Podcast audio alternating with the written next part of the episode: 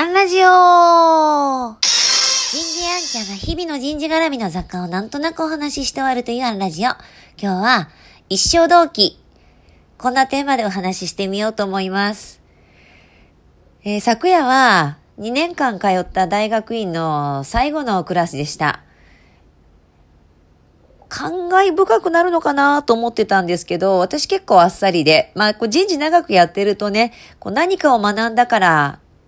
なんかめでたいというよりは、学んだことがこう社会に還元できて、こう価値がある、みたいに思っちゃうので、まあ、人事の性分ですね。まあ、こっからどうするかだなというところ。ただまあ一つ大きな節目にはなったな、ぐらいな番でした。で、そうこうしているうちにですね、今週からもう各社の新入社員研修が目白押しになりますね。えー、来週なんか私ももう月曜日の朝からがっつり各社の新人さんと向き合う予定になっています。で、こう毎年、新人の方々を前にしてお伝えすることの一つが、ここにいる仲間はこう一生同期なんだよということ。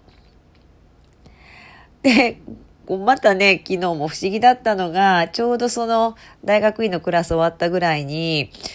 私の前職のね、新卒で入った会社の同期から、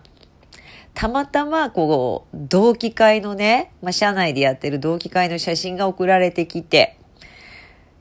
まあ、みんなアラフィフですよ。いい顔してて、いい年重ねたなーっていう、みんな相変わらず仲いいよって添えてくださってて、ほんと嬉しくなって、で、その写真を送ってくれた、ここでは S 君と言いますが、S 君は、私が会社を辞めるということを伝えたとき、最後にこう言ってくれた同期なんです。一生同期だからなって。もうほんと、17年経っても覚えている言葉ですし、あの時あんな風に言ってくれてありがとね、みたいなことも昨日、17年越しに感謝を伝えたりしてね。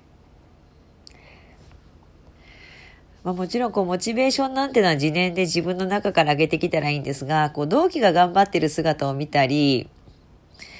こう、そういう姿がこう風の噂で入ってきたりすると、あ、私も頑張んなきゃってこう気持ちにすごくさせられてきました。このラジオを聞いてくださってる方は圧倒的に人事が多いと思うので、え各社ね、新入社員の方を受け入れている準備をしているかも受け入れちゃってるかだと思うんですが、ぜひね、一生同期を大事にしてって伝えて差し上げてくださいね。私はもう当時いっぱいいっぱいで大切にするなんていう余裕は全くなかったんですけれどもね、